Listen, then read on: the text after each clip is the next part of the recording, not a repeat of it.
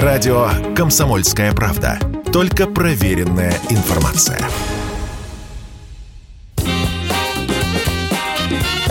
Был бы повод. Здравствуйте, я Михаил Антонов, и эта программа «Был бы повод». 30 сентября на календаре. И рассказ о событиях, которые происходили в этот день, но в разные годы, ждет вас в сегодняшней передаче. 1928 год, 30 сентября. В газете «Правда» выходит статья одного из соратников Сталина, члена Политбюро ЦК ВКПБ Николая Бухарина. Она называется «Заметки экономиста». И в ней Бухарин критикует политику Сталина и защищает легкую промышленность, которая дает прибыль быстрее по сравнению с тяжелой. Вот из-за таких статей в газете у нас много размозженных голов! До этого Николай Бухарин уже выступал с разгромом, коллективизацией и в новой статье снова говорит о том, что нельзя перекачивать деньги из сельского хозяйства и вкладывать их в строительство заводов и фабрик. Несмотря на то, что в статье имя Сталина не произносится, а наоборот критикуется троцкистский подход к сверхиндустриализации. Всем понятно, что камень именно в сталинский огород. И Сталин, читая заметки экономиста, мог не сомневаться, что Бухарин обращался не к опальному Троцкому, а именно к нему.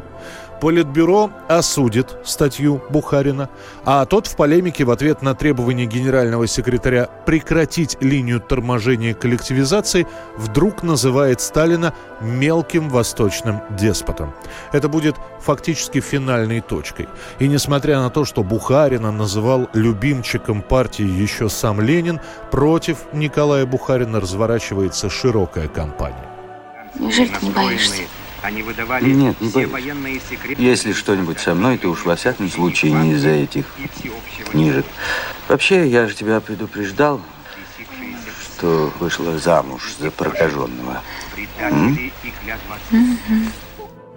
Он лишится занимаемых постов, покаяться прилюдно. Далее на протяжении 6 лет Николай Бухарин будет получать различные должности, и так вплоть до своего ареста в 1937 году. 1967 год, 30 сентября. Впервые в космосе производится автоматическая стыковка кораблей. Этими кораблями становятся советские «Космос-186» и «Космос-188». В канун Великой Годовщины всю нашу страну, весь мир, облетела весть о новом триумфе советской науки и техники. С одной стороны, вроде бы ничего особенного и ничего сложного. За 2 года до этого, в 1965-м, американцы уже осуществляли стыковку космических кораблей, но это происходило в ручном режиме. А вот автоматическая стыковка применяется впервые. Наши корабли беспилотные, стыковкой космосов управляют с Земли. Сама процедура происходит следующим образом. Космос-186, который являлся активным спутником, должен был найти с помощью радиолокационной антенны пассивный спутник «Космос-188», сблизиться с ним и пристыковаться.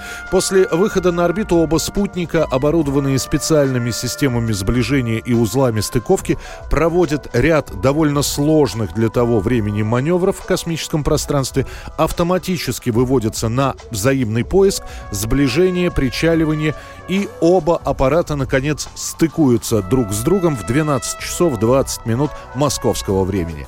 Далее спутники продолжают уже совместный полет, а спустя 3,5 часа, разделившись по команде, посланной с Земли, они продолжают движение по орбите отдельно. После выполнения заданной программы оба спутника были возвращены на Землю. Это поистине космический салют празднику. Ну и самое главное, что было доказано: автоматическая стыковка в космосе возможна. 1988 год, 30 сентября, и снова Олимпиада, и снова баскетбол, и снова финал с участием сборной СССР, на котором она в последний раз за свое существование выиграет золотые медали. Sorride coach Гомельский, ha coronato il suo sogno di conquistare la medaglia d'oro olimpica. Unione Sovietica, campione a Seul.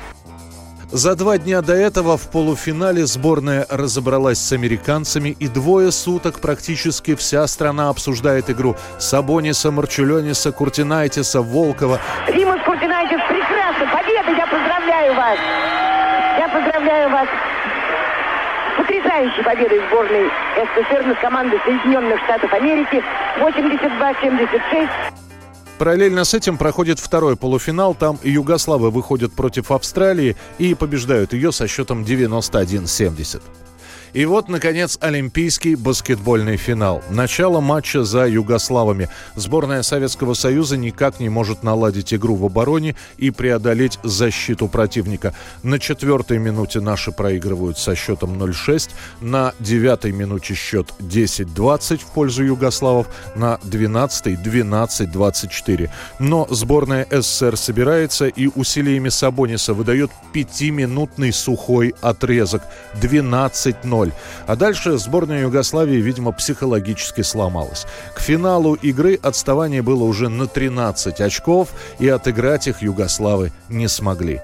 Это будет реванш за Олимпиаду 80 в Москве. Тогда чемпионами стали именно югославы. И это будет последнее золото сборной Советского Союза.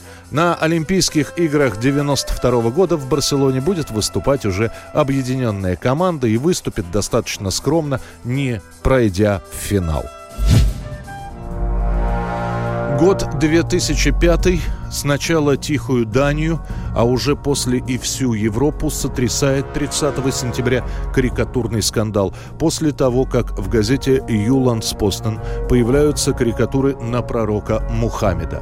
Несмотря на то, что в исламе запрещено изображать живых существ вообще, а уж пророка тем более, газета публикует материал о самоцензуре и свободе слова и сопровождает его рядом карикатур. Уже через несколько дней исламское сообщество, проживающее в Дании, требует изъять тираж газеты и принести официальные извинения перед правоверными. Еще через несколько дней здание «Юлландс-Постен» начинают пикетировать.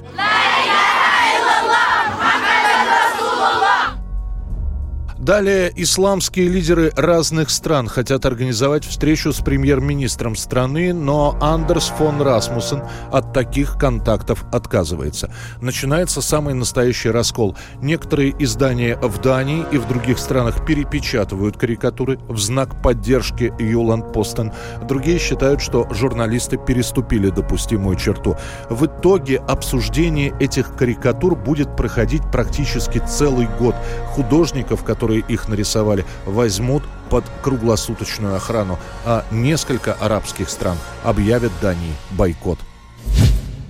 1997 год, 30 сентября, почти полтора года понадобилось исполнителю Робби Уильямсу, чтобы подготовить и выпустить свою первую сольную пластинку.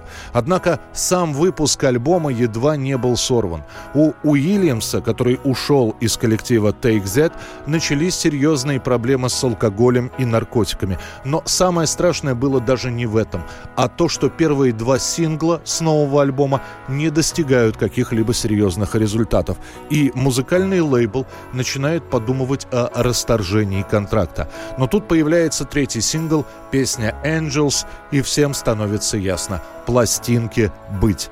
В итоге первый сольный альбом Робби Уильямса остается в британской первой десятке в течение 40 недель, проводит там в общей сложности 218 недель. Это делает его 58-м самым продаваемым альбомом в истории Соединенного Королевства с продажами почти в 2,5 миллиона экземпляров.